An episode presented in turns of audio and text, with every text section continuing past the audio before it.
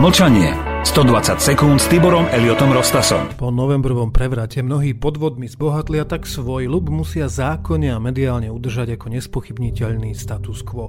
Iní si zas vybudovali čosi ako názorovú prestíž tvorcov verejnej mienky a príchodom bezprecedentnej slobody prístupu k informáciám sa ich zdanlivá moc manipulovať vedomím más nenávratne vytratila a tak vytvorili svoju vlastnú stoku a vedú nečestný a zákerný boj boj.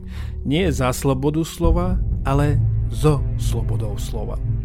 Žiť vo svete, v ktorom si ešte stále úradujúci imperiálny hegemon sťažuje, že dve lietadlá s talibancami z afgánskych jaskyň mu zrútili tri mrakodrapy a voľby im vyhrali Rusi, je niečo ako čítať Haškovho Švejka alebo Švandrlíkových čiernych barónov. Avšak s jemným rozdielom, na tamtých úchylkách režimu sa dnes bavíme, ako by boli len historickou relikviou, pričom prítomnosť súčasného, oveľa rozkošatenejšieho absurdistanu si ešte stále mnohí nedokážu pripustiť.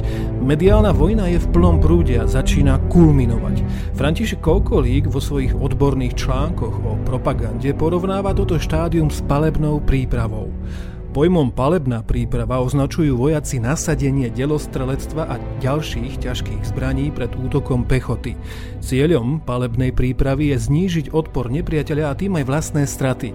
Napríklad v priebehu Prvej svetovej vojny prebiehali delostrelecké palebné prípravy pred veľkým útokom radu nocí a dní. Propaganda využíva v princípe rovnaký nástroj. V mass sa začnú objavovať články, úvahy, príbehy, správy, komentáre, ktorých úlohou je pripraviť verejnosť na kľúčové oznámenie. Po príprave tohto druhu je prijatie propagandistovej informácie ľahšie. Ľudia sú zoznámení s témou, do ich vedomia vstúpi myšlienkový smer, rámec, do ktorého potom poskytované informácie ľahko vklznú. Dobrá propagandistická palebná príprava je nepriama, zdanlivo bez vzťahov ku kľúčovému oznámeniu, podobne ako dobrá palebná príprava neoznamuje smer hlavného úderu. A presne touto palebnou prípravou je masívna vlna rusofóbie, ktorú šíria médiá v 90% vlastníctve medzinárodného sionizmu.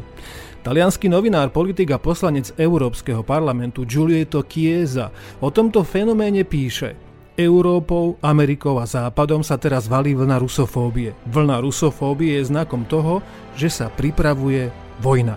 Parlamentné zhromaždenie Rady Európy pred časom vylúčilo Rusko zo svojej organizácie. Európska komisia a európske štruktúry organizovali prevrat v Kieve. Oni sami ho organizovali a sami sa ho zúčastňovali spolu so Spojenými štátmi americkými. Mlčanie. 120 sekúnd s Tiborom Eliotom Rostasom. Túto reláciu podporuje mesačník Zem a vek.